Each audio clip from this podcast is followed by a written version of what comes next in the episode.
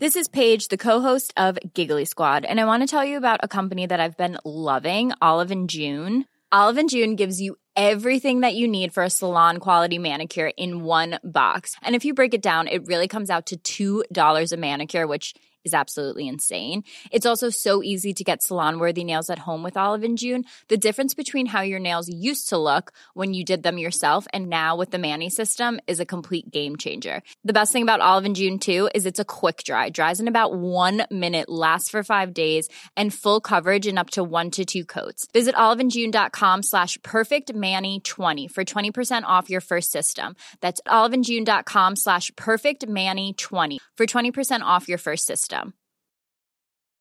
When you're ready to pop the question, the last thing you want to do is second guess the ring. At Bluenile.com, you can design a one of a kind ring with the ease and convenience of shopping online. Choose your diamond and setting. When you find the one, you'll get it delivered right to your door. Go to Bluenile.com and use promo code LISTEN to get $50 off your purchase of $500 or more. That's code LISTEN at Bluenile.com for $50 off your purchase. Bluenile.com code LISTEN. Hey, it's Ryan Reynolds, and I'm here with Keith, co star of my upcoming film, If, only in theaters, May 17th. Do you want to tell people the big news? All right, I'll do it. Sign up now and you'll get unlimited for $15 a month in six months of Paramount Plus Essential Plan on us. Mintmobile.com slash switch. Upfront payment of $45 equivalent to $15 per month. Unlimited over 40 gigabytes per month. Face lower speeds. Videos at 480p. Active Mint customers by 531.24 get six months of Paramount Plus Essential Plan. Auto renews after six months. Offer ends May 31st, 2024. Separate Paramount Plus registration required. Terms and conditions apply if rated PG. تو قسمت قبلی تاریخ امپراتوری عثمانی رو از زمان آغاز این امپراتوری توسط عثمان بررسی کردیم. بعد داستان محمد فاتح و فتح قسطنطنیه رو گفتیم و رسیدیم به سلطان سلیمان و خرم سلطان. داستان موفقیت های سلیمان و عشق و عاشقی هاش با خرم سلطان رو گفتیم و بعد دیدیم که چطور یواش یواش با بلند شدن صدای اعتراضات میهم پرستانه تو کشورهای تحت سلطه امپراتوری عثمانی این امپراتوری ضعیف شد و هر روز که میگذشت ضعیفتر هم می‌شد.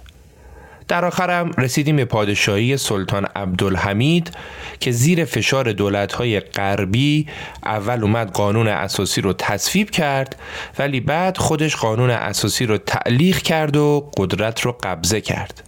و البته یه سری اصلاحاتی هم انجام داد که بیشتر نوشدارو بعد از مرگ سهراب بود و دوای دردی برای امپراتوری عثمانی این مرد بیمار اروپا نشد. بیشتر از اینم راجع به قسمت قبل توضیح نمیدیم چون که پیش فرضمون اینه که شما اول اون اپیزود رو گوش دادید بعد اومدید سراغ این قسمت. تو این قسمت قراره که به زندگی مصطفی کمال آتاتورک از تولد تا زمانی که به قدرت رسید بپردازیم. می‌خوایم ببینیم آتاتورک کی بود چه کرد و چه اتفاقاتی دست به دست هم داد تا اون بتونه به رهبری کشوری برسه که صدها سال پادشاهان عثمانی اونجا حکومت می‌کردن. اپیزود مصطفی کمال دومین قسمت از داستان سه قسمتی زندگی مصطفی کمال آتاتورک.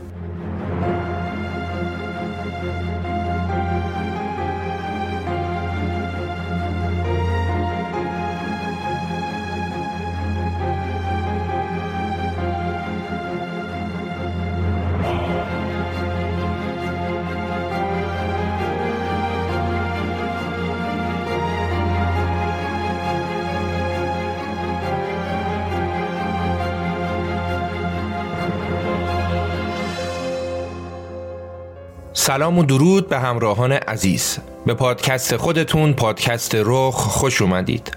من امیر سودبخش هستم و در هر قسمت از پادکست رخ برای شما داستان زندگی انسانهای تأثیرگذار در تاریخ رو روایت می‌کنم. شما به دومین قسمت از سریال سه قسمتی داستان زندگی مصطفی کمال آتاتورک گوش می‌کنید که در بهمن 1400 منتشر میشه. امیدواریم که حاصل کار تیم رخ مورد رضایت شما قرار بگیره.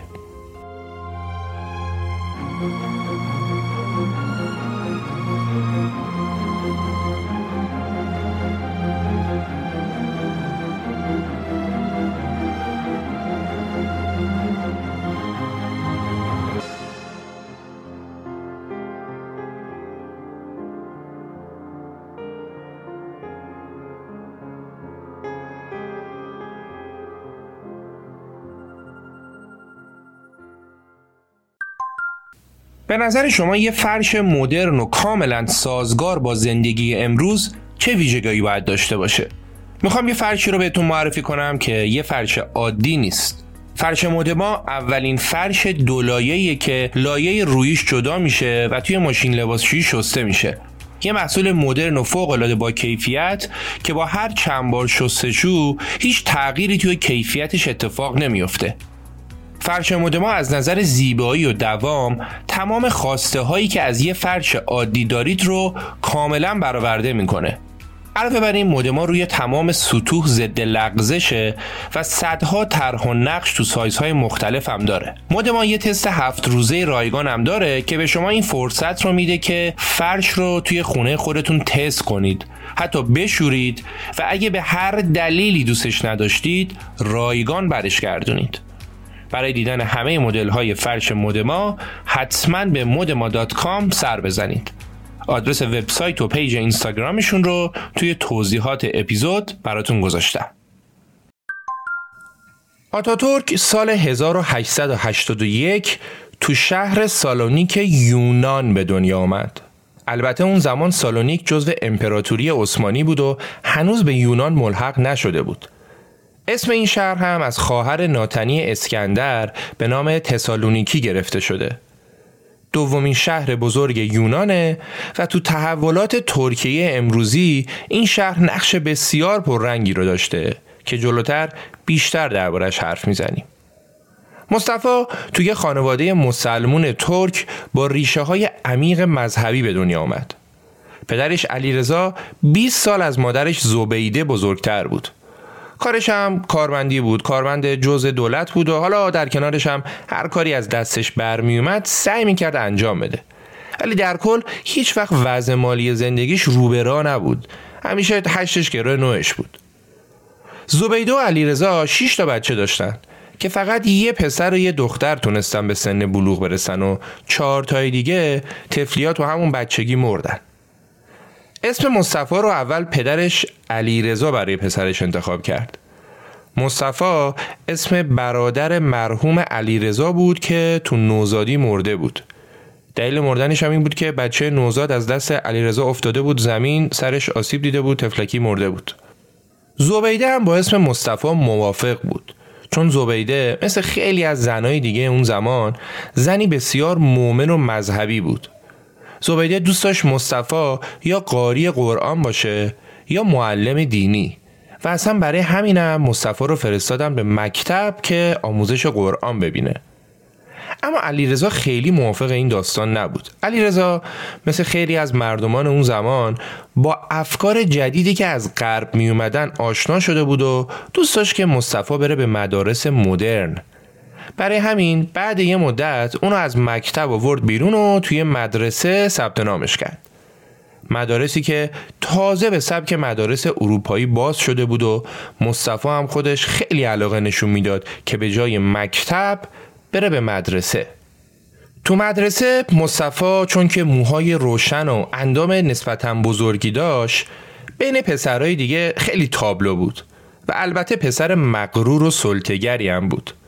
خیلی هم اهل شوخی ها و بازی های پسرانه نبود. ولی با این حال محیط مدرسه رو دوست داشت.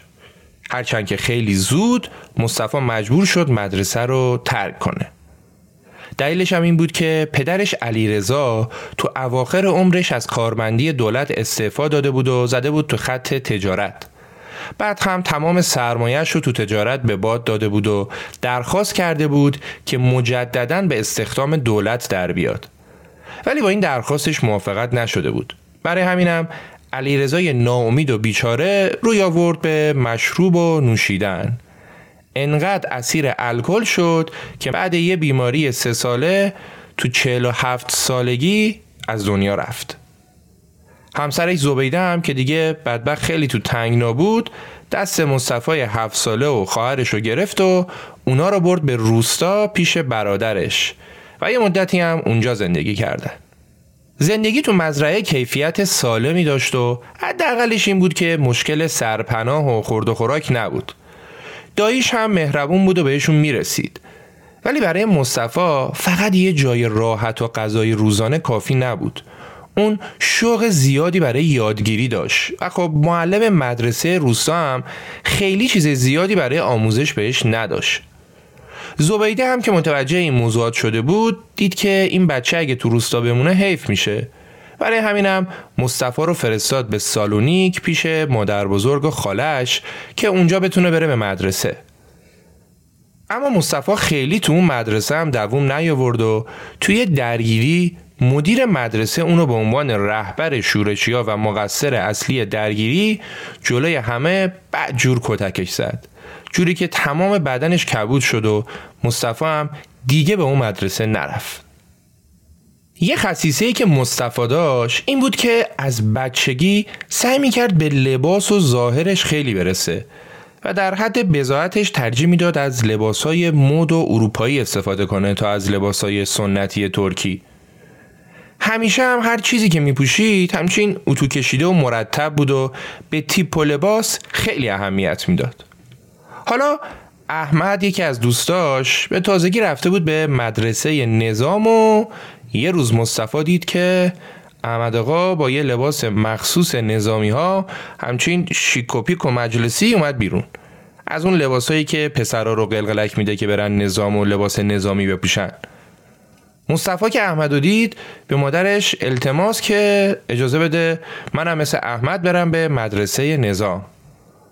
اون زمان دیگه زبیده هم از روستا برگشته بود به سالونیک. ولی زبیده راضی به این کار نبود و می‌گفت که اگه مصطفی علا رقم آرزوی قلبی مادرش قرار نیست بره معلم دینی بشه بهتره که مثل باباش بره تو کار تجارت. البته نه اینکه باباش حالا خیلی موفق باشه و پسر بخواد جای پدر رو بگیره نه دلیلش این نبود. در واقع زبیده نگران جنگ و سفرهای دور و درازی بود که تو زندگی سربازان عثمانی پای ثابت بود. زبیده هم مادر بود دیگه. میترسید که تو نظام بلایی سر بچهش بیاد. خلاصه که مصطفی هر طور بود زبیده رو راضی کرد که بره مدرسه نظامی. بعد هم تو امتحان ورودی شرکت کرد و قبول شد و تو دوازده سالگی رفت مدرسه نظام تا زیر پرچم امپراتوری عثمانی خدمت کنه البته که این انتخاب برای مصطفی انتخاب خوبی بود چون تو نظام قشر افسران یه جورایی قشر برگزیده کشورم محسوب می شدن. اینجوری نبود که اونا فقط دروس نظامی بخونن و تاریخ و اقتصاد و فلسفه و اینا هم میخوندن. تازه نظامی ها می‌تونستن به نقاط مختلف امپراتوری برن و با فرهنگ و زندگی مردم تو جاهای مختلف دنیا آشنا بشن. و همه اینا چیزایی بود که مردم غیر نظامی عادی از اون محروم بودن. مصطفی تو مدرسه نظام با توجه به علاقه که داشت درساشو خوب باز می‌کرد. درس مورد علاقهش هم ریاضی و جبر بود و اتفاقا اسم معلمش هم اونجا مصطفی بود. رابطه خوبی هم بین استاد و شاگرد وجود داشت. این آقا معلم یه روز برای اینکه بتونه بین اسم خودش و اسم شاگردش فرق بذاره اومد یه اسم ترکی به اسم شاگردش اضافه کرد. اسم کمال. و از اون به بعد به مصطفی جوون می‌گفتن مصطفی کمال. و دیگه این کمال موند رو اسم اون. حالا چرا کمال؟ چون از نظر معلمش مصطفی یه شاگرد همه چی تموم و کامل بود. این روایتی که از اسم کمال شنیدید روایتیه که تو خیلی از منابع اومده. ولی بیشتر منابعی که در مدح و ستایش آتاتورک نوشته شده. تو بعضی از منابع دیگه هم اومده که نه بابا این خبرها نبوده. مصطفی تو کلاس یه دوستی داشته که اسم اونم مصطفی بوده. بعد برای اینکه اسمش با اون یکی نشه به اسم خودش کمال رو هم اضافه کرده و از اون زمان اسم مصطفی کمال روش مونده. یه روایت سومی هم هست که میگه مصطفی به خاطر علاقه که به شاعر وطن پرست ترک یعنی نامیک کمال داشته به اسم خودش کمال رو هم اضافه کرده. ولی هرچه که بوده مشخصه که اسم کمال تو مدرسه نظام به اسم اون اضافه شده. اون موقع هم هنوز نام خانوادگی رایج نشده بود که بخوان به نام خانوادگی همدیگر رو صدا بزنن. خلاصه که اون از داستان قسمت اول اسمش یعنی مصطفی اینم از داستان قسمت دوم اسمش کمال. قسمت سوم اسمش یعنی آتاتورک هم جلوتر بهش می‌رسیم.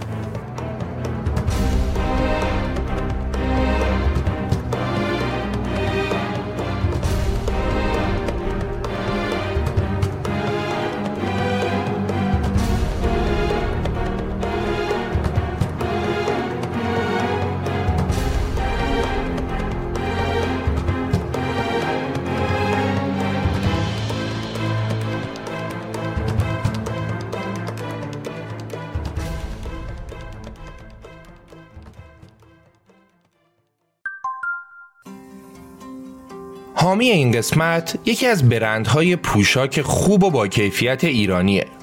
پوشاک زنانه سارک. سارک یه برند معتبر ایرانی با 23 سال سابقه که توی این مدت سلیقه مخاطبهای ایرانی رو کامل شناخته. این برند از طراحی تا تولید و نهایتا فروش رو خودش انجام میده و اینجوری بدون واسطه با مشتریانش در ارتباطه. شعار برند سارک اینه که همرنگ طبیعت باش و در راستای همین شعار هم تولیداتشون با استفاده از الیاف طبیعیه. سارک شعب مختلفی تو تهران و ایران داره ولی برای راحتی کار مشتریانش یه سایت و فروشگاه اینترنتی همچین درست درمونی هم راه انداخته. با پشتیبانی فعال و خدمات پس از فروش. برای شنونده های پادکست رخ هم یه تخفیف 20 درصدی گذاشتن. و شما می‌تونید با وارد کردن کد رخ 1400 ROKH 1400 با حروف کوچیک تا پایان سال جاری برای خریدهای اینترنتیتون از این تخفیف خوب استفاده کنید. سارک پوشاک بانوان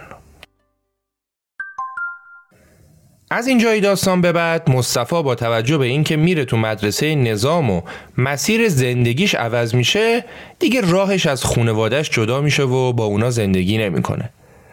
البته رابطه مصطفی با مادرش زبیده مدتی شکراب شده بود چون زبیده ازدواج مجدد کرده بود و مصطفی هم با اون تفکرات بچه دوازده ساله و با غرور کاذبی که داشت از ازدواج مادرش ناراحت شده بود ولی ناپدریش آدم خوب و مهربونی بود و خیلی زود مصطفی تونست با ناپدریش رابطه خوبی برقرار کنه. مصطفی تو مدرسه نظام شروع کرد به مطالعه و در عین حال زبان فرانسه رو هم یاد گرفت. و البته با دوستاش به کلاس های رقص که مخصوص غیر مسلمون ها بود هم می‌رفت. و یواش یواش ارتباطش با دخترها و کافه رفتنها و نوشیدنها هم شروع شد. و یکم جلوترم ارتباط با روسپی هایی که با آغوش باز از یه افسر جوون خوشتیپ استقبال می‌کردن البته با تمام این توصیفات اون آدم درونگرا و منزوی بود که هر چقدر دوستاش سعی می‌کردن بهش نزدیک شن با دیواری مواجه می شدن که مصطفی دور خودش کشیده بود و کمتر کسی رو به حریم خصوصیش راه می‌داد.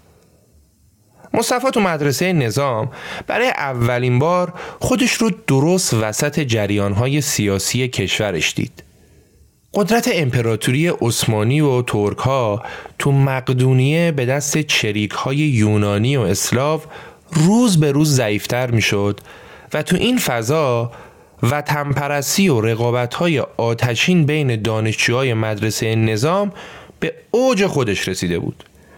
نظرهای مختلف و اختلافات و دعواها حتی به خونریزی هم کشیده می‌شد. و مصطفی از همین زمان دیگه وارد عرصه سیاست شد. یکم بعد مصطفی امتحانات نهایی مدرسه نظام رو به خوبی به پایان رسوند و در سال 1899 تو 18 سالگی وارد مدرسه افسری قسطنطنیه یا همون استانبول شد. خب تو قسمت قبل حسابی از قسطنطنیه و داستان فتحش به دست عثمانی ها و تبدیل شدنش به استانبول حرف زدیم الان ببینیم بعد از 400 500 سال که از فتح این شهر گذشته بود حال روزش چطور بود استانبول اون زمان شامل دو قسمت کاملا متمایز می‌شد.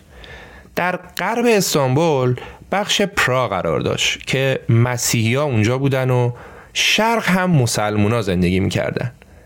بین این دو قسمت هم پل معروف گالاتا قرار داشت. وقتی از پل گالاتا رد می شدی و به بخش پرا می رفتی انگار از یه جهان رفتی به جهان دیگه. پرا منطقه خارجی ها بود. یه منطقه ثروتمند که قدرتش رو از قانون کاپیتولاسیون می گرفت که قبلا توضیح دادیم. بر اساس این قانون به خارجی ها امتیازات مختلفی داده می‌شد. اونا از مالیات معاف بودند، تو تجارت آزاد بودند، مجاز بودند با هر آین و مذهبی که دارند زندگی کنند و تابع قوانین خودشون باشند و کاری به قدرت مرکزی ترکا نداشته باشند.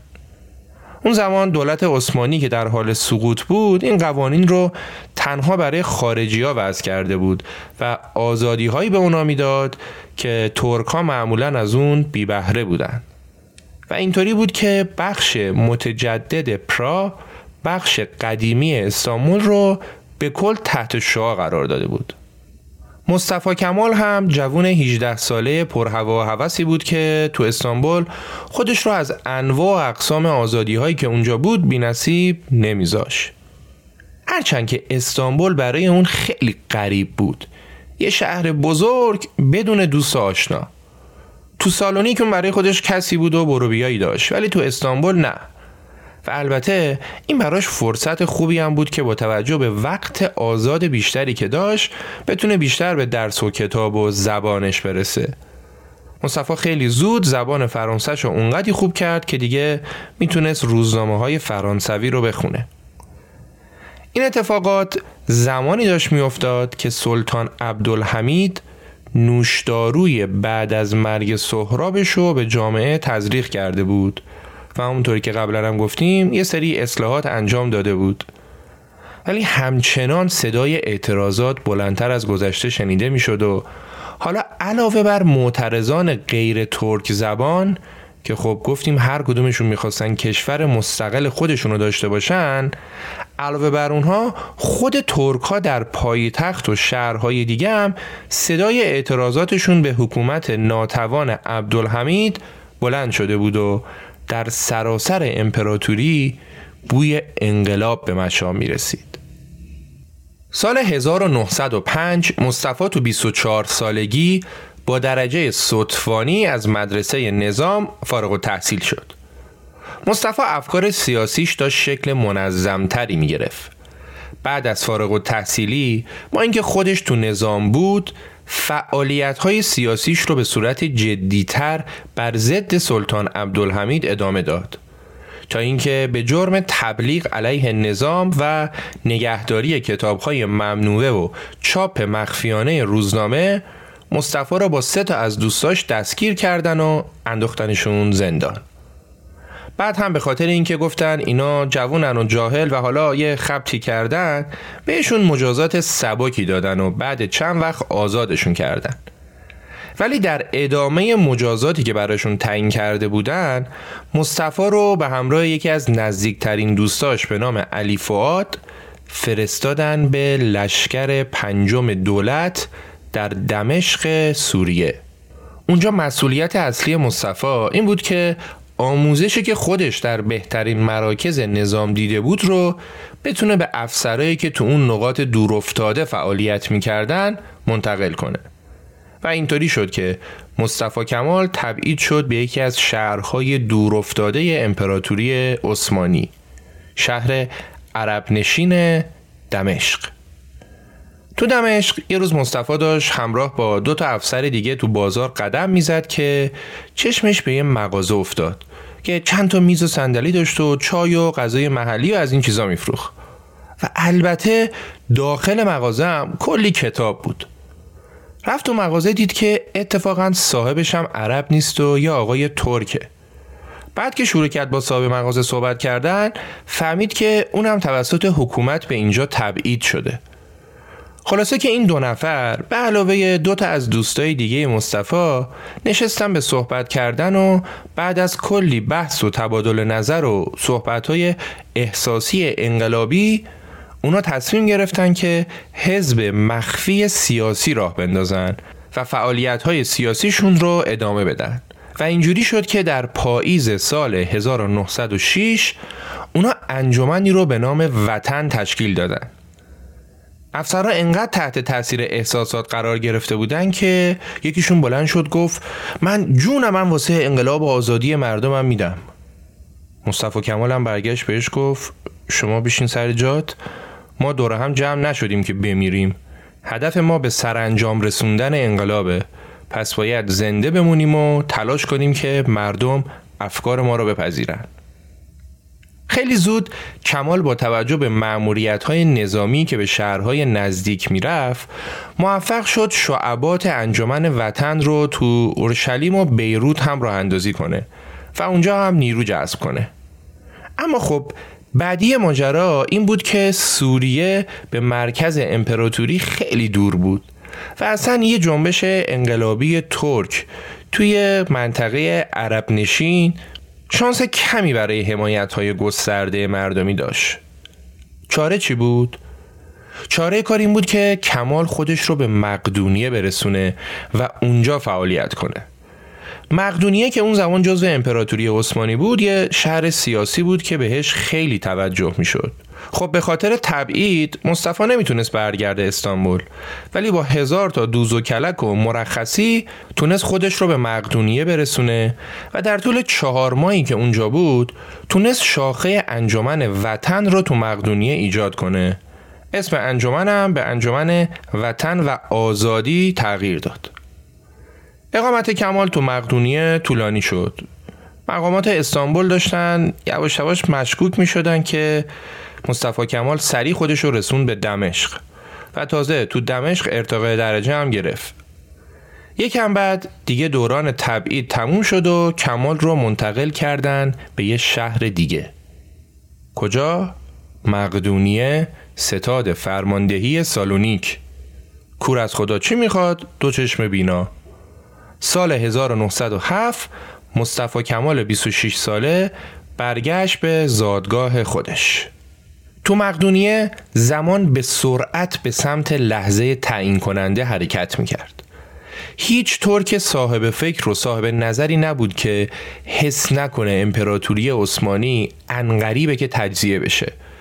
و حتی تو خود مقدونیه هم از همه جا می‌شد فریاد مقدونیه برای مقدونیه رو شنید. فریاد استقلال طلبان یونانی. تو مقدونیه حزب نسبتا تازه تأسیسی به نام حزب اتحاد و ترقی که برای ترک زبانا بود جایگاه خودش رو بین مردم و منتقدان دولت پیدا کرده بود و حزب وطن آزادی کمال هم تو همین حزب ادغام شد. تبعید به سوریه و دور بودن از مرکز توجهات باعث شده بود که حزب بزرگتری به نام اتحاد و ترقی شکل بگیره که کمال و هم حزبی های اونم مجبور شدن برای اینکه از قافل عقب نمونن به اونا ملحق بشن. و البته که کمال در رهبری این حزب جدید هیچ نقشی نداشت. رهبران این حزب که به نام حزب ترکان جوان مشهور شده بودن و قرار بود به زودی تاریخ ترکیه رو تغییر بدن این افراد بودند طلعت، جمال و انور. که یه جورایی میشه گفت این آقای انور نفر اصلی بود و از این جای داستان بیشتر درباره ایشون میشنوید. انور همسن سال مصطفی بود منتها از یه خانواده نسبتا پولدار انور برای قدرت گرفتن تو نظام همون راهی رو رفته بود که مصطفی هم رفته بود. ولی همیشه دو قدم از مصطفی جلوتر بود و الانم اون بود که رهبر ترکان جوان بود و نه مصطفی کمال. ولی خب مصطفی هم بیکار ننشست و در این حال که تو حزب اتحاد و ترقی بود با دوستانش هم هر شب جلساتی برگزار می‌کرد و سعی می‌کرد نقش رهبری خودش رو حداقل بین اطرافیانش حفظ بکنه. مصطفی جلساتش رو تو خونه مادرش که حالا دیگه شوهر دومش هم فوت کرده بود برگزار می‌کرد. و مادر و خواهرش که خیلی دل خوشی از این کارش نداشتن مجبور بودن از این انقلابیون جوان پذیرایی کنن.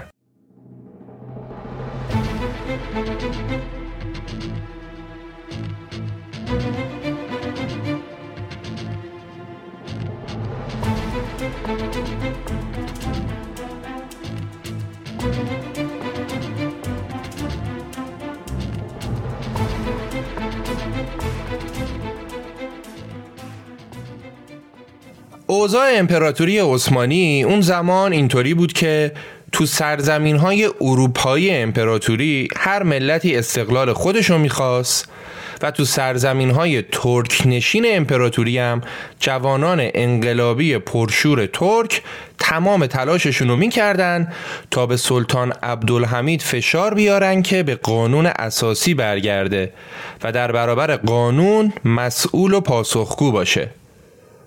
ترکان جوان دیگه صدای اعتراضات خودشون رو بلند کرده بودن و یه جورایی مقدونیه رو به اشغال خودشون درآورده بودن. وقتی که انقلاب ترکای جوان علنی شد سلطان عبدالحمید اومد یه سری نیروی نظامی فرستاد که با این ترکان جوان شورشی که مقدونیه رو اشغال کرده بودن مقابله کنن. اما همین نیروها هم به ترکان جوان پیوستن و دیگه برای عبدالحمید چاره ای نمونده بود غیر از پذیرش قانون اساسی.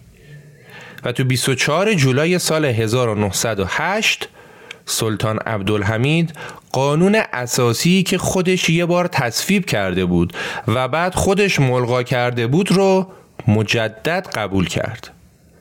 خبر این پیروزی مردمان ترک امپراتوری عثمانی رو غرق در شادی کرد بعد از این پیروزی بزرگ انور مثل یک قهرمان سیاسی تو تراس یکی از هتل‌های معروف سالونیک ظاهر شد و برای جمعیت بزرگی که اونجا جمع شده بودند سخنرانی کرد.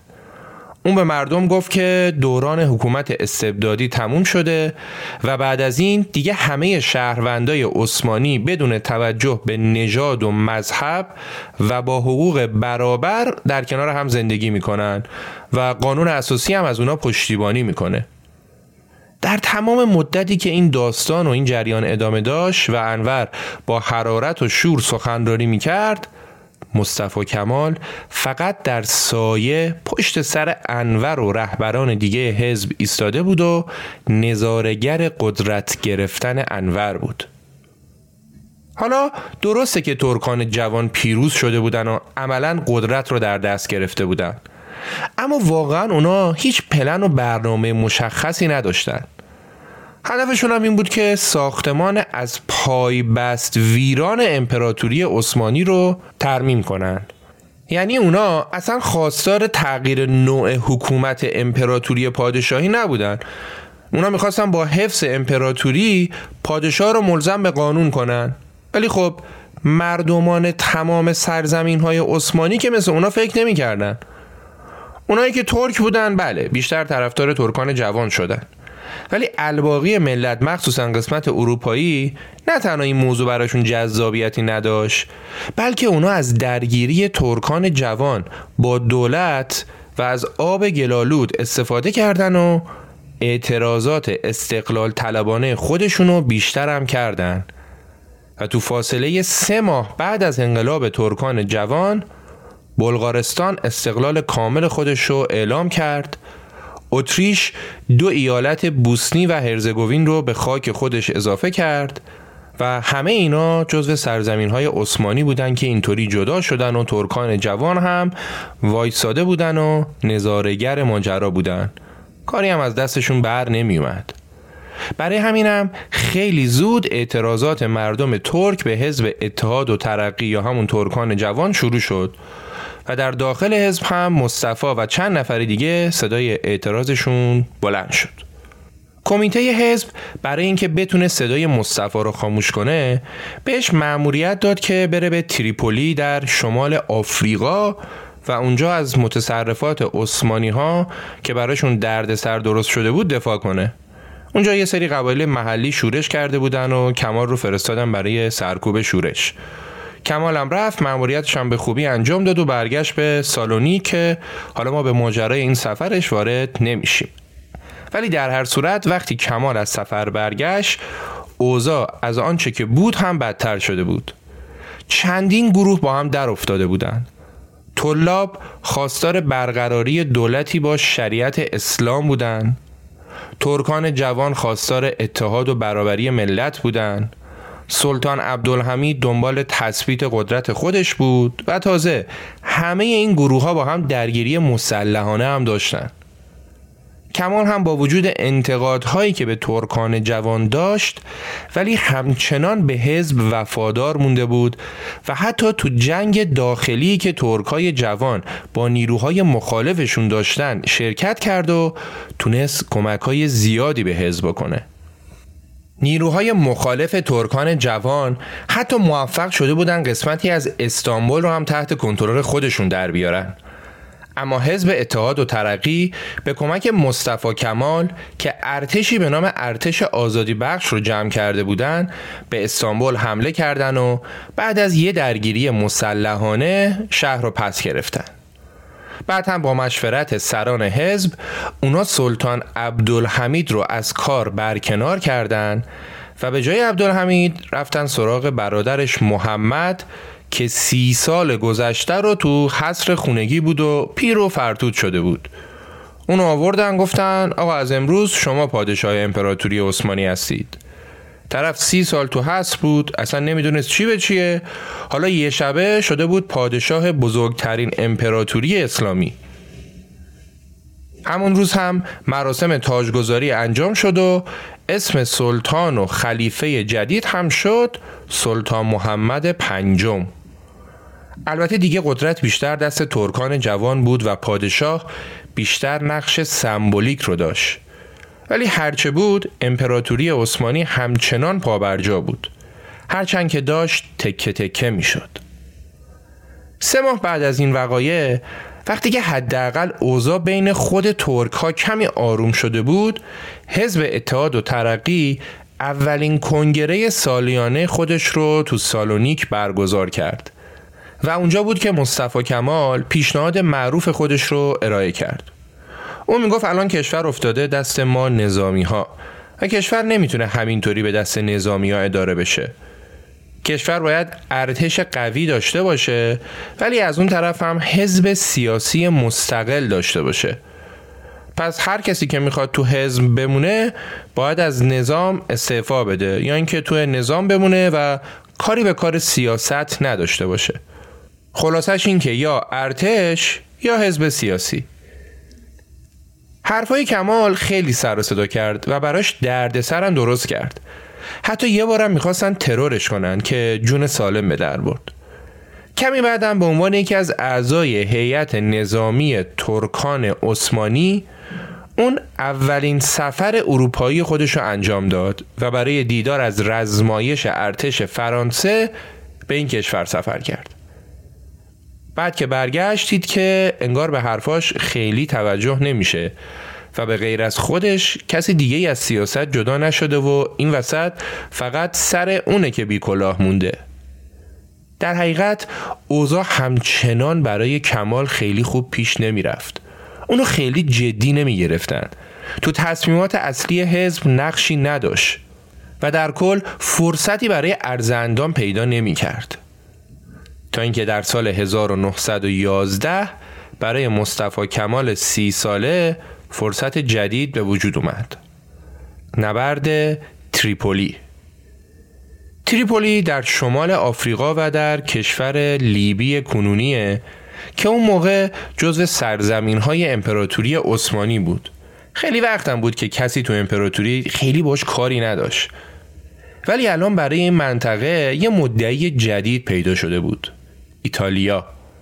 همونطور که تو اپیزود داستان زندگی قذافی هم توضیح دادیم بین ایتالیا و لیبی فقط دریای مدیترانه قرار داره و اون زمان ایتالیا می‌خواست با عبور از دریا و تصرف این منطقه راهش رو به آفریقا باز کنه و وارد صحنه فعالیت های امپریالیستی بشه.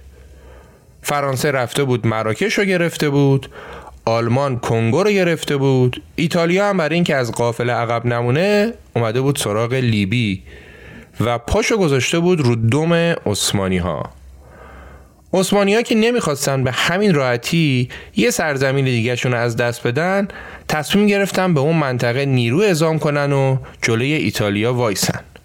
قرار شد رئیس حزب اتحاد و ترقی یعنی خود آقای انور که وزیر جنگ هم بود به همراه مصطفی کمال و چند نفر دیگه و البته به همراه یه ارتش از سربازان عرب و ترک عثمانی تو این نبرد شرکت کنند. مصطفی هم شال و کلاه کرد و از سالونیک اومد بیرون و رفت به سمت لیبی ولی به طور قطع یقین موقعی که داشته از سالونیک میومده بیرون هیچ وقت فکرش هم نمی کرده که دیگه نمی‌تونه به سالونیک برگرده. تو یک سال بعد یعنی زمانی که کمال داشت توی قاره دیگه برای حفظ سرزمین های عثمانی ها می جنگید شهر زادگاه خودش سالونیک افتاد دست یونانی ها مردمان غیر ترک زبان سالونیک هم مثل خیلی از جای دیگه می‌خواستن از امپراتوری مستقل بشن و به یونان ملحق بشن و البته موفق هم شدن. حالا این وسط ترک های شهر مجبور بودن شهر رو ترک کنن و به سرزمین های ترک نشین امپراتوری عثمانی برن. و از اون ورم با توجه به جنگ و درگیری که به وجود اومده بود مسیحی های شهرهای اطراف سالونیک که تو حوزه عثمانیا بودن مجبور شدن به شهرهای مسیحی نشین خارج از سلطه عثمانیا برن. یعنی مسلمون های یونان برن به سرزمین های امپراتوری و مسیحی های عثمانی هم برن به سرزمین های یونانی. یه جابجایی بزرگ قومی مذهبی بین یونانی ها و عثمانی ها که منجر به بیخانمانی و کشته شدن صدها هزار نفر شد. خانواده مصطفی هم یکی از هزاران خانواده بودن که مجبور به این کوچ اجباری شدن و خونه و زندگیشون رو تو شهر سالونیک ترک کردن. البته خونه صورتی و چوبی که آتاتورک و مادرش اونجا زندگی می‌کردن سالهای سال بعد توسط شورای شهر سالونیک به حکومت ترکیه اهدا شد.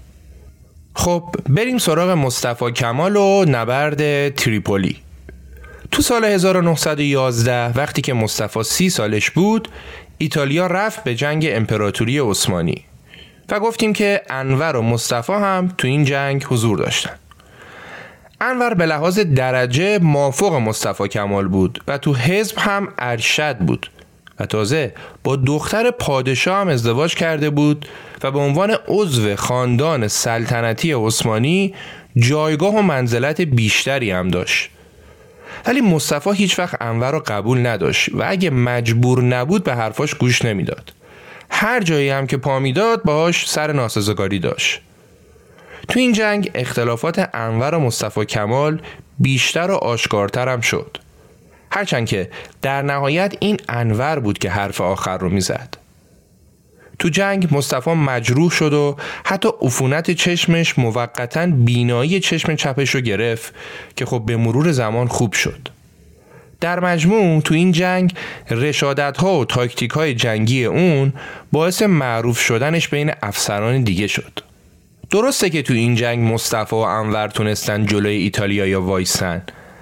ولی حکومت عثمانی ضعیفتر از اون بود که بتونه این جنگ طولانی و ادامه بده و در نهایت در 18 اکتبر سال 1912 در لوزان سوئیس نمایندگان عثمانی ها و ایتالیایی ها معاهده صلح رو امضا کردند. عثمانی ها جام زهر رو سر کشیدن و تسخیر لیبی به دست ایتالیایی ها رو پذیرفتن. بعد از جنگ وقتی مصطفی به استانبول برگشت از یه سری از افسرا به خاطر رشادتشون تو این جنگ تقدیر شد که انور در صدر این لیست بود. ولی باز هم خبری از نام مصطفی نبود.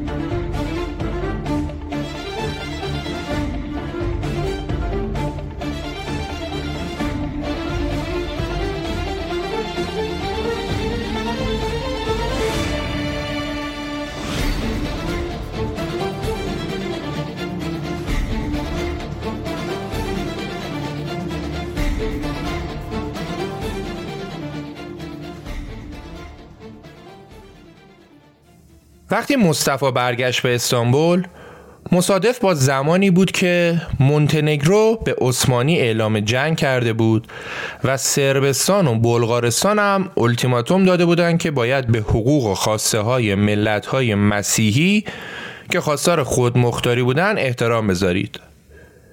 حزب اتحاد و ترقی هم به این سرزمین ها اعلان جنگ کرد. شاید کار دیگه هم نمی‌تونست بکنه.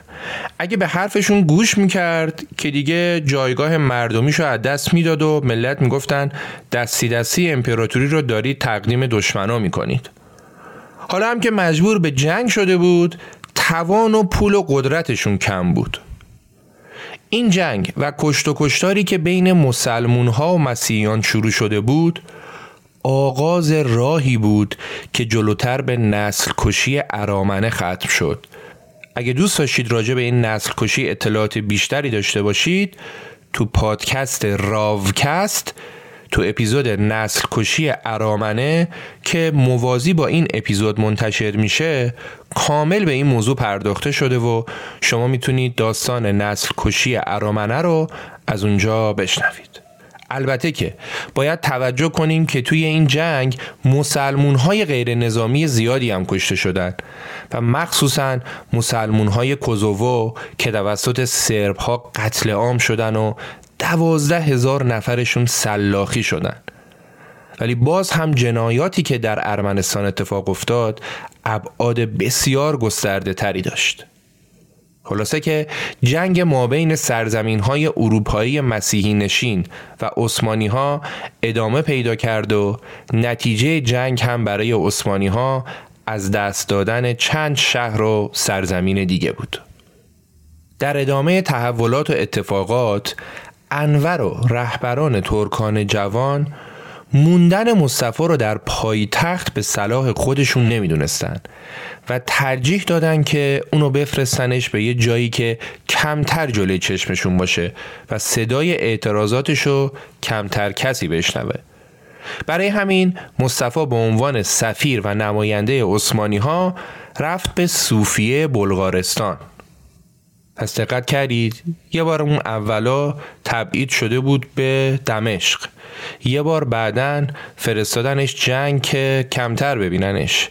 الان هم دارم میفرستنش به صوفیه بلغارستان. سفر به صوفیه برای مصطفی تجربه بسیار خوبی بود. یه سالی که تو صوفیه بود طولانی ترین زمانی بود که تا اون وقت اون تو یه کشور اروپایی زندگی کرده بود. صوفیه طی سالهایی که به عنوان پایتخت کشور جدید بلغارستان انتخاب شده بود کاملا دگرگون شده بود و از یک شهر کوچیک و دورافتاده امپراتوری عثمانی حالا تبدیل شده بود به یه شهر شیک اروپایی با سالن‌های اپرا، امکانات رفاهی و سطح بالای فرهنگ مردم و همه اینا مصطفی رو سخت تحت تاثیر قرار داد. اون با چشم خودش داشت تفاوت بین سرزمین های عقب افتاده ای مثل سوریه که توش زندگی کرده بود و یا حتی همون سالونیک و مقدونیه رو با صوفیه اروپایی می‌دید. و این یک سال نگرش مصطفی رو به سمت غرب و تمایلش به فرهنگ و زندگی غرب رو از قبل هم بیشتر کرد. زمانی که مصطفی تو صوفیه بلغارستان بود یه بار اتفاقی دختر فرمانده ارتش صوفیه رو دید و یه دل نه صد دل عاشقش شد. یواشکی با دختره قرارمدارای عاشقانه هم میذاش. حتی با اینکه اونا مسیحی بودن و با ترکا هم مشکلات سیاسی داشتن مصطفی از دختره خواستگاری هم کرد. ولی پدرش اجازه نداد که نداد. میگن مصطفی تا آخر عمرش به خاطر این عشق ناکام ناراحت بود و هیچ وقت اون دختر رو فراموش نکرد. وقتی که سال 1914 جنگ جهانی اول شروع شد مصطفی کمال 33 ساله تو صوفیه بود و همچنان نقش پررنگی تو سیاست های کشور نداشت. با شروع جنگ جهانی انور و حزب اتحاد و ترقی که مدتی بود با آلمان ها ارتباط های خیلی خوبی هم برقرار کرده بودن خیلی زود تصمیم گرفتن که تو جنگ تو جبهه آلمان ها باشن و با آلمان مخفیانه معاهده محرمانه را هم امضا کردند. در حقیقت عثمانی ها برای اینکه بتونن کشتیهاشون رو از انگلیسا تحویل بگیرن حمایت خودشون رو از دشمن انگلیس ها یعنی آلمانی ها پنهان کردند. ولی طرف حساب ترک های عثمانی چرچیل بود و اون شیطان رو هم درس می‌داد و از کسی رو دست نمی‌خورد. چرچیل کشتی های جنگی که از قبل پولش رو انگلیس گرفته بود و با یک قرون دوزار مردمان عثمانی و با بدبختی پولش جمع شده بود و به ها تحویل نداد و شروع جنگ رو بهونه کرد و گفت فعلا خبری از کشتی ها نیست بعد هم دیگه دار دسته انور عملا به نفع آلمان و در مقابله با روسیه و انگلیس و فرانسه وارد جنگ جهانی اول شدند. همون اول کارم چهار تا وزیر در مخالفت با این تصمیم استفاده دادند ولی پادشاه با تصمیم انور موافقت کرد و ترک ها خودشون رو تو مخمسه بزرگی انداختن. مصطفی هم در تمام این مدت داشت تو صوفیه به این در و اون در می‌زد که بتونه مأموریتی تو جنگ بگیره و بیاد وسط میدون. و در نهایت هم با کلی خواهش و تمنا انور فرماندهی لشکر 19 هم رو داد بهش. لشکری که هنوز تشکیل نشده بود. ولی هرچه بود این موضوع بهونه ای شد برای اینکه پای مصطفی کمال هم به جنگ جهانی باز بشه. تو جنگ جهانی اول حوادث و اتفاقات زیادی افتاد که ما اینجا بهشون کاری نداریم و قبلا تو اپیزودهای داستان زندگی هیتلر و چرچیل مفصل دربارهشون صحبت کردیم.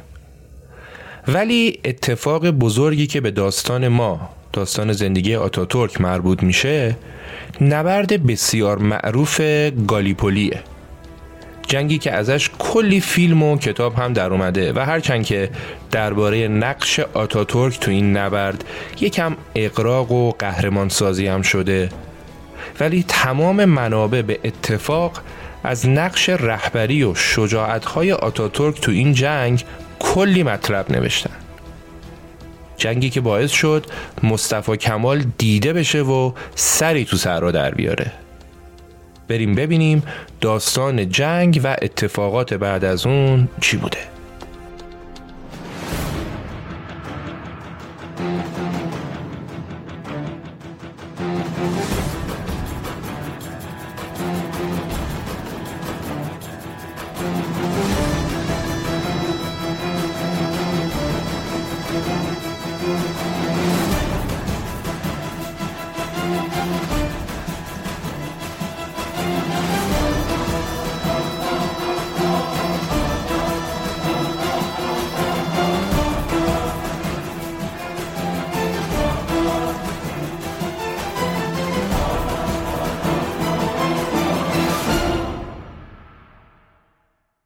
ترکیه دو تا تنگه استراتژیک و مهم داره.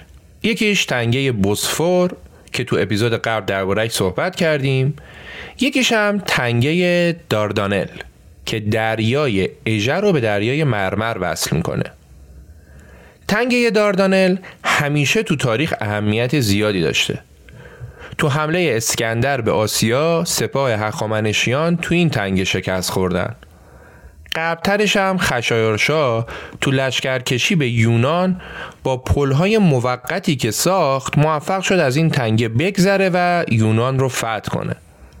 همین امروز هم کشتی ها و نفتکش هایی که از دریای سیاه میان فقط از طریق تنگه بوسفور و بعدش هم داردانل هست که می‌تونن به دریای آزاد راه داشته باشن. تو جنگ جهانی اولم چرچیل برای اینکه بتونه با روسیه ارتباط نزدیکتری بگیره پیشنهاد فتح تنگه داردانل و فتح استانبول رو داد و تونست نظر مثبت کابینه و ارتش و البته همپیمانانشون رو جلب بکنه و بلافاصله هم اونا به داردانل حمله کردن. بار اول که حمله کردن یک ماه تموم بمبی بود که رو سر عثمانی میریختن. ولی شجاعت سربازای عثمانی شاید هم تاکتیک های غلط مهاجمین منجر به این شد که اونا بعد از اینکه هفت تا از کشتیاشون غرق شد عقب نشینی کنن ولی بار دوم اونا مجهزتر و این بار با هفتاد هزار نیروی تازه نفس و 109 ناو جنگی و صدها شناور به داردانل حمله کردند. نبردی که چندی ماه طول کشید و آخر سر هم این عثمانی ها بودن که موفق شدن کنترل تنگه رو دست خودشون نگه دارن هرچند که اونا عاقبت در جنگ جهانی اول در کنار آلمان بازنده های جنگ بودن و چرچیل و همپیمانانش مثل فرانسه و روسیه برنده های جنگ بودند. ولی پیروز این نبرد یعنی همون نبرد گالیپولی سربازهای شجاع عثمانی و در رأس اونا فرماندهانی مثل مصطفی کمال آتاتورک و حتی خود انور بود. نبرد گالیپولی نبردی بود که نیم میلیون کشته و زخمی از هر دو طرف به جا گذاشت و برای همیشه تو تاریخ اسمش موندگار شد. حتی استرالیا و نیوزلند هم که همپیمان انگلیس بودن و تعداد زیادی از سربازاشون تو جنگ با عثمانیا کشته شدن هر ساله مراسم یادبودی برای بزرگداشت سربازهای کشته شدهشون برگزار می‌کنن. گالیپولی هم اسم منطقه بود که این جنگ ها اونجا اتفاق افتاد.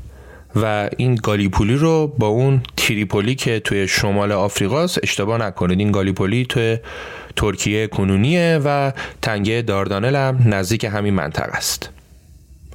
توی یکی از روزهای این نبرد وقتی که مهمات سربازای آتاتورک تموم شده بود و اونا باید از سنگرشون همچنان حفاظت می‌کردن تا نیروهای پشتیبان برسن یکی از افسرها میاد به آتاتورک میگه که ما مهماتمون تموم شده. دستور چی می‌دید؟ آتاتورک هم میگه مهمات تموم شده. سرنیزه که دارید. من به شما دستور نمیدم که برید بجنگید. دستور میدم برید شهید شید. و این جمله آتاتورک همیشه با افتخار تو تاریخ ترکیه به یادگار مونده. البته بعدم سربازا میرن و اونقدی مقاومت می‌کنن که نیروهای کمکی از راه می‌رسن. نبرد گالیپولی همزمان بود با اوج کشتار ارامنه و خب مصطفی هم با توجه به اینکه تو گالیپولی بود به گواه تاریخ نقشی تو این کشتار نداشت و می‌دونیم که اون اصلا تو حزب تصمیم گیرنده هم نبود. هرچند که وقتی به قدرت هم رسید هیچ وقت نپذیرفت که اون اتفاقات نسل کشی بوده. بگذریم. مصطفی کمال تو جنگ نشان لیاقت صلیب آهنی رو از آلمان ها گرفت و تو 35 سالگی هم ترفیع درجه گرفت و شد تیمسار و دیگه بهش می‌گفتن مصطفی کمال پاشا پاشا یه لقب و یه جورایی یه مقام بالا تو سیستم سیاسی امپراتوری عثمانی بود و معمولا هم به فرمانده ها و تیمسارها یا اشخاص بزرگ دیگه این لقب داده می‌شد. به رهبران ترکان جوان هم سپاشا می‌گفتن به خاطر اینکه هر ستاشون رو به نام پاشا میشناختن طلعت پاشا وزیر کشور جمال پاشا وزیر نیروی دریایی و اسماعیل انور پاشا وزیر جنگ Many of us have those stubborn pounds that seem impossible to lose, no matter how good we eat or how hard we work out. My solution is PlushCare.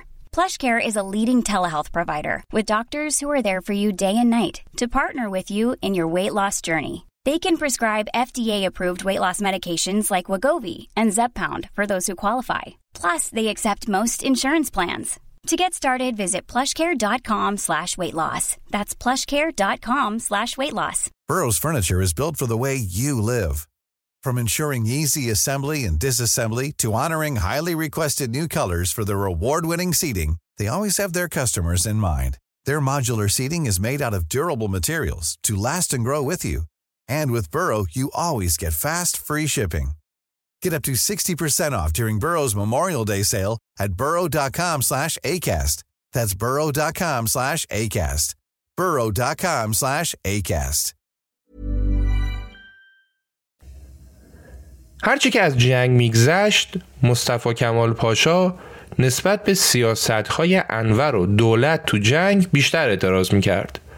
مخصوصا اینکه دیگه اواخر جنگ جهانی اول بود و اونا شکست رو در یک قدمی خودشون می‌دیدن. اوزا با مرگ سلطان محمد پنجم پیچیده ترم شد. بعد از مرگ سلطان محمد پنجم برادرش سلطان محمد ششم به سلطنت رسید. کسی که اسمش تو تاریخ به عنوان آخرین پادشاه عثمانی ها ثبت شده. محمد ششم مثل برادرش خیلی به ترکان جوان و انور و دار و دستش نزدیک نبود و خیلی باشون حال نمی‌کرد. ولی خب قدرت سیاسی و نظامی دست انور بود. جنگ که طولانی شد سربازای عثمانی هم خسته و درمونده شده بودند و دیگه کاری از دست سلطان ششم و هفتم و دهم هم بر نمی اومد برآورد می‌شد که حدود 300 هزار نفر از سربازای عثمانی با فرسایشی شدن جنگ و شکست های پشت سر هم از جبهه ها فرار کردند. تا اینکه در نهایت جنگ تموم شد و امپراتوری عثمانی تسلیم شد. آلمانی ها و عثمانی ها بازنده های بزرگ بودند و انگلیس و روسیه و فرانسه هم برنده های بزرگ جنگ جهانی اول. حالا همونطور که تو اپیزودهای دیگه مربوط به جنگ جهانی هم اشاره کردیم برنده های جنگ هر بلایی خواستن سر بازنده آوردن. امپراتوری عثمانی هم تجزیه شد و فقط همین منطقه ترکیه امروزی براشون باقی موند. سرزمین های عرب نشین امپراتوری مثل گوشت قربونی بین فرانسه و انگلیس تقسیم شدن. سرزمین های اروپایی هم که خود مختار شدن و کشورهای خودشون رو تشکیل دادن. انور و دار و دستش هم فلنگ و بستن و فرار کردن به آلمان. از سپاشای ترکان جوان انور توی جنگ علکی کشته شد و دو پاشای دیگه هم به دست یه گروه ارمنی که می‌خواستن انتقام کشتار ارامنه رو بگیرن ترور شدن. چیزی که از عثمانی باقی مونده بود یه کشور شکست خورده و داغون بود. فرانسه و انگلیس نیروهاشون رو تو استانبول و هر جایی که دوست داشتن پیاده می‌کردن و مردم هم شاهد و نظارگر نتیجه تصمیمات غلط مردان سیاسیشون بودن. ولی خب تنها شانسی که آورده بودن این بود که سربازای دشمن هم خسته بودن. و تازه امپراتوری عثمانی و سرزمین های مسلمون نشینش اولویت سوم دشمن پیروزشون بود. اولویت اول تعیین تکلیف آلمان بود و بلاهایی که می‌خواستن سرش بیارن. اولویت دوم هم سرزمین های مسیحی نشین عثمانی بود که دونه دونه مستقل شدن. و اولویت سوم سرزمین های مسلمون نشین بود. با جدایی هر تیکه از سرزمین ها خشم مردم ترک هم نسبت به پادشاه و هم نسبت به حضور نظامی دشمناشون بیشتر می‌شد. مخصوصا وقتی که اونا متوجه شدن که یونانی ها دشمن قدیمیشون نیروهاشون رو تو ازمیر پیاده کردن و می‌خوان اونجا رو تصرف کنن مصطفی کمال تو استانبول نقش یه ژنرال پیروز در یک امپراتوری شکست خورده رو داشت. و البته اونم نظارگر اشغال کشورش بود. بعد از شیش ماهی که از حضورش تو استانبول میگذشت اون از طرف پادشاه و با نظارت انگلیسی ها معمولیت گرفت که به سرزمین های عثمانی سرکشی کنه و برای پایتخت گزارش بفرسته. این بهترین فرصت برای مصطفی بود که حالا در قیاب انور و در خلع قدرت بتونه برای خودش اسم و رسمی دست و پا کنه. ولی خب برای این کار نیاز به پشوانه مردمی بود و مردم هم خسته و درمونده از جنگ طولانی و بدبختی های بعد از جنگ بودن. ولی با همه این احوال مصطفی کمال پاشا تصمیم خودش رو برای نجات کشورش گرفته بود و در روز 19 می 1919 فعالیت های خودش رو برای استقلال کشورش شروع کرد. روزی که امروزه به عنوان یه تعطیلی ملی تو ترکیه جشن گرفته میشه و مردم این روز را نمادی از آغاز جنگ استقلالشون می‌دونن. مصطفی کمال تو این روز با جمع کردن فقط چند نفر از یاران خودش نهزت ملی رو پایگذاری کرد که هدفش استقلال کشور و بازگشت به روزهای اوجش زیر نظر یک حکومت جمهوری مبتنی بر دموکراسی بود. ولی تو ابتدای کار مصطفی هیچ وقت هدفش رو بلند فریاد نزد و نگفت که حکومت ایدئال مد نظرش جمهوریه. و نه پادشاهی. اون سعی کرد زیر نظر پادشاه و دولت فعالیت های حزبیش رو ادامه بده تا ببینه حوادث بعدی چه کمکی بهش می‌کنن. اشغال ازمیر توسط یونانی ها که قبلتر بهش اشاره کردیم این فرصت را به مصطفی داد که با برانگیختن احساسات مردم اونا را به مقاومت علیه دشمنا دعوت کنه. و با کلیدواژه دفاع از حقوق ملی مردم رو با هم متحد کنه. مصطفی کمال می‌گفت اگه حکومت عثمانی تو استانبول نمی‌تونه از مسلمانای ترکیه دفاع کنه پس به ناچار جمعیت های مردمی باید این کارو بکنن و جلوی یونانی ها و اشغال کشور رو بگیرن. همین که تحرکات سیاسی مصطفی کمال بیشتر شد انگلیسی ها از پادشاه عثمانی محمد ششم خواستن که دستور بده کمال به استانبول برگرده و پادشاه هم همین کارو کرد. ولی کمال که واسش مشخص شده بود داستان از چه قراره بر نگشت و استعفای خودش رو از ارتش اعلام کرد و تمام نیرو و اعتبارش رو گذاشت برای اینکه بتونه بزرگان کشور و رهبران ملیگرا رو دور هم جمع بکنه و با متحد کردن اونا کشور رو از این بدبختی نجات بده. برای همین اون اومد پیشنهاد ایجاد یک کنگره ملی رو هم ارائه داد و در نهایت با تلاشایی که کرد تو 23 ژوئیه سال 1919 کنگره ارز روم با حضور تعدادی از نماینده های اقشار و قوم های مختلف برگزار شد. هدف اعضا هم بازگردوندن استقلال کشور و مقابله با تهاجم بیگانگان از جمله یونانی ها و انگلیسی ها و فرانسوی ها بود. تو همین کنگره هم مصطفی کمال پاشای 38 ساله به عنوان رئیس تشکیلات انتخاب شد. در بیانیه کنگره اومده بود که این تشکیلات یه تشکیلات غیر حزبیه و همه مسلمانان خود به خود اعضای اون هستند و هدف تشکیلات هم حفظ استقلال کشوره این بیانیه اولین نسخه اعلامیه استقلال ترکیه بود که نقش و اثر مصطفی کمال روی اون حک شده بود.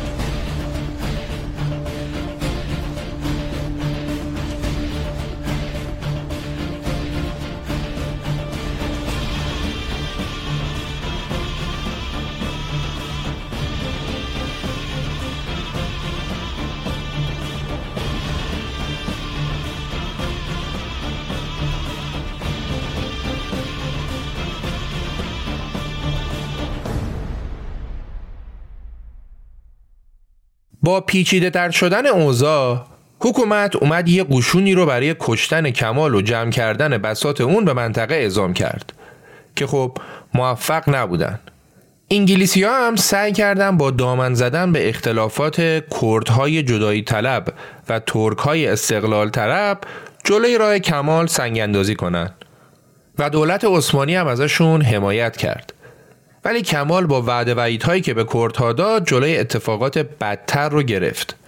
بعدم اومد اعلام کرد که دولتی که حاضره برای بقای خودش بین شهرونداش تفرقه بندازه مشروعیت نداره و دیگه به صورت علنی با دولت در افتاد. توجه کنید که هنوز هم کمال با اصل پادشاهی عثمانی کاری نداره و انتقادات خودش رو به دولت می‌کنه. دولتی که تو دوره جنگ و بعد از اون چندین و چند بار عوض شد و انواع اقسام آدم های مختلف رو به خودش دید. و حالا دولت جدید به کمال به چشم فرمانده قوای ملی مخالف نگاه می‌کنه. مصطفی کمال تو 27 دسامبر 1919 با بدبختی خودش رو رسون به آنکارا. رسون به شهری که قرار بود اتفاقای بزرگ تاریخ ترکیه اونجا رقم بخوره. تا اون زمان تاکتیک های سیاسی مصطفی کمال موفق بود. اما هنوز راه زیادی تا رسیدن به استقلال ترکیه باقی مونده بود. هرچی باشه پایتخت تحت اشغال انگلیس بود و آزادی عمل حکومت جدید کمال هم محدود بود. کمال تو آنکارا علنا یه دولت جدید و پارلمان جدید رو انداخته بود. انگار امپراتوری عثمانی دو تا دولت داشت. یکی تو استانبول پایتخت امپراتوری و دولتی که زیر نظر پادشاه کار می‌کرد و یکی هم دولتی که کمال تو آنکارا رو انداخته بود که البته اونا هم خودشون رو مطیع پادشاه می‌دونستن. ولی دولت استانبول رو نالایق می‌دونستن.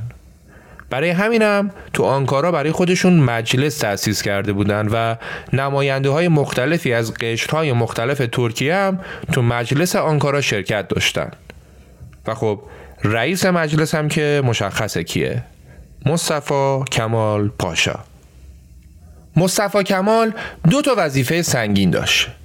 یکی اینکه از نظر سیاسی بتونه جایگاه خودش و دولت جدیدش رو تو کشور و البته تو دنیا جا بندازه. و دومم بحث قوای نظامی بود. اون باید هرچه زودتر یه فکری برای مقابله با این همه دشمنی که تو کشور ریخته بود می‌کرد. حالا جالبه که وقتی خبر دولت جدید و مجلس نمایندگان جدید به استانبول رسید روحانی اعظم دولت عثمانی اومد فتوا داد که قوای ملیگرا که منظور همون مصطفی و دار دستش بودن گفت اینا کافرن و بر مؤمنین واجبه که اونا رو به هلاکت برسونن. پنج روز بعد این فتوا با فتوای مخالف پاسخ داده شد و روحانی ملیگرای آنکارا اومد گفت نخیر این خبرها نیست. اصلا خود خلیفه و سلطان ما الان در اسارت دشمن هاست و وظیفه مؤمنان مسلمونی مثل ملیگراها اینه که مملکت رو از این وضعیت نجات بدن سلطانمون رو نجات بدن. خود کمال هم برای جلب نظر مردمان مذاهب مختلف اومده بود با رهبران دراویش جلسه میذاش با شیعیان علوی رایزنی می‌کرد.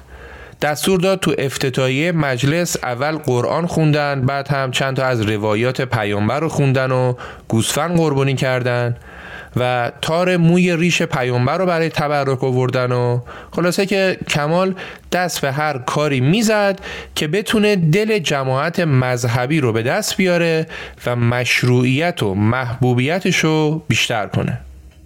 بعد قبل از هر کار دیگه ای مصطفی کمال اومد با بسیج مردمی و تشکیل ارتش رفت سراغ ارمنی ها که تو چند ماه اخیر خیلی پیشرفت کرده بودن و همینطور داشتن سرزمین های بیشتری رو می‌گرفتن. ارتش کمال توی یه سری جنگ هایی که با ارامنه داشتن در نهایت یه معاهده رو با اونا امضا کردن که مرز بینشون شد همین مرزهای فعلی که امروزه دارن. حالا نکته این معاهده این بود که این اولین معاهده ای بود که توسط حکومت مجلس کبیر ملی آنکارا امضا می شد. دیگه کمال و یارانش اونقدر قدرت گرفته بودن که می‌رفتن می جنگیدن و اهنامه امضا می کردن. با توجه به اینکه قدرت سیاسی و نظامی دولت آنکارا زیاد شده بود دولت استانبول تصمیم گرفت که بیاد بشینه با اونا صحبت کنه وقتی نماینده های دولت استانبول رسیدن به آنکارا کمال برای معرفی خودش گفت که من رئیس مجلس کبیر ملی هستم. افتخار دیدن چه کسانی رو دارم؟ نماینده عثمانی هم تعجب کردن که خدایا این چی میگه؟ مگه میشه ما رو نشناسه؟ و بعدم خودشون رو معرفی کردن و گفتن من فلانی هستم وزیر فلان دولت عثمانی. کمال گفت از اونجایی که ما حکومت استانبول رو به رسمیت نمی‌شناسیم مادامی که اصرار داشته باشید که خودتون رو وزیر دولت صدا بزنید مذاکره هم در کار نخواهد بود. قشنگ دیگه کمال شمشیر رو از رو بسته بود و مذاکرات هم به جایی نرسید. در آغاز سال 1921 مجلس آنکارا قانون اساسی انقلابی رو وضع کرد. و برای اولین بار از مملکت عثمانی به نام کشور ترکیه اسم برده شد. قانون اساسی می گفت حاکمیت بدون قید و شرط به مردم تعلق داره و توسط حکومت مجلس کبیر ملی اداره میشه.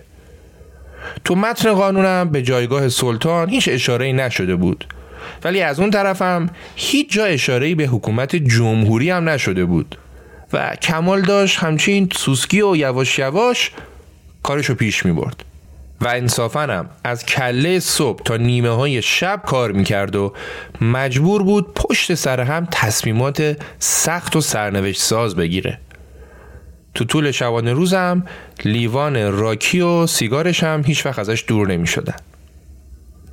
بعد از تعیین تکلیف ارامنه و تدوین قانون نوبت دشمن قدیمی ترک ها بود. یونانی ها یونانی ها به واسطه جنگ جهانی خیلی قدرت گرفته بودن و مقابله باهاشون کار واقعا سختی بود. هرچند که این اواخر پادشاه جوون یونانی ها مرده بود و اوضاعشون رو خراب کرده بود. جالبه بدونید بند خدا برای چی مرد. پادشاه تو باغهای قصرش میمون داشت. یکی از میموناش گازش گرفت و به خاطر زخم گاز میمون یکم بعد پادشاه مرد. فکر کن پادشاه یک کشور باشی میمون گازت بگیره بمیری. در هر صورت مصطفی کمال هم فرصت رو مناسب دید و دو سه بار ارتش و فرستاد سراغشون. ولی هر بار ارتش شکست خورده برمیگشت. تا اینکه مصطفی کمال قبول کرد که خودش شخصا فرماندهی ارتش رو به دست بگیره. مشروط بر اینکه اختیارات تام داشته باشه. ارتشی هم که داریم میگیم ارتش دولت آنکاراست دیگه نه ارتش دولت استانبول. مصطفی کمال با بسیج عمومی که داد اعتبار و محبوبیتش رو گذاشت وسط و اومد به میدون. اوایلم چند باری ارتشش تو جاهای مختلف از یونانی ها شکست خورد. ولی در نهایت این ترک ها بودن که موفق شدن یونانی ها رو به مرزهای خودشون برگردونن. و این پیروزی رو اونا مدیون فرمانده شجاع ارتششون بودن. وقتی که مصطفی به آنکارا برگشت با توجه به این پیروزی بزرگ به پیشنهاد نماینده های مجلس به مرتبه مارشال ترفی داده شد و بهش لقب قاضی که یه جورایی به معنی قهرمان و رزمنده اسلامه داده شد. دیگه الان اون شده بود رئیس مجلس کبیر ملی ترکیه فرمانده کل قوا قاضی مصطفی کمال پاشا.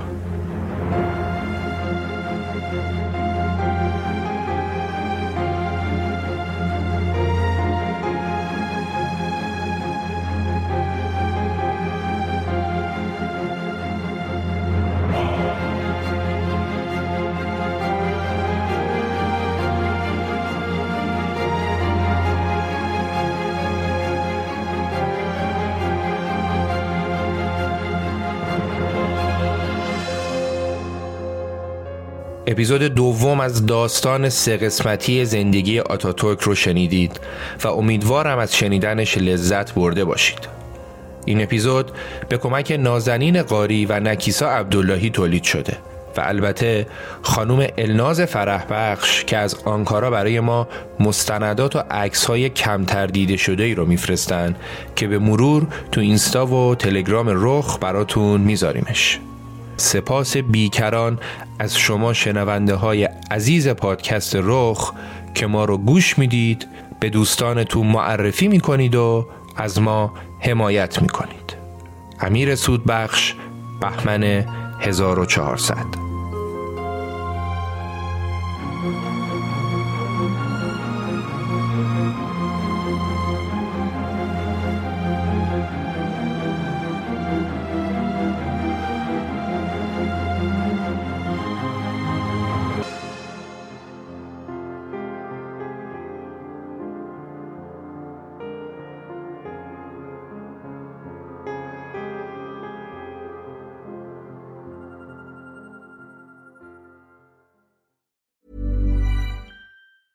Planning for your next trip?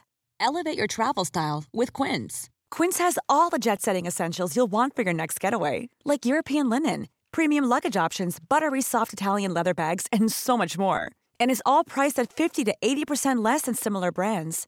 Plus, Quince only works with factories that use safe and ethical manufacturing practices.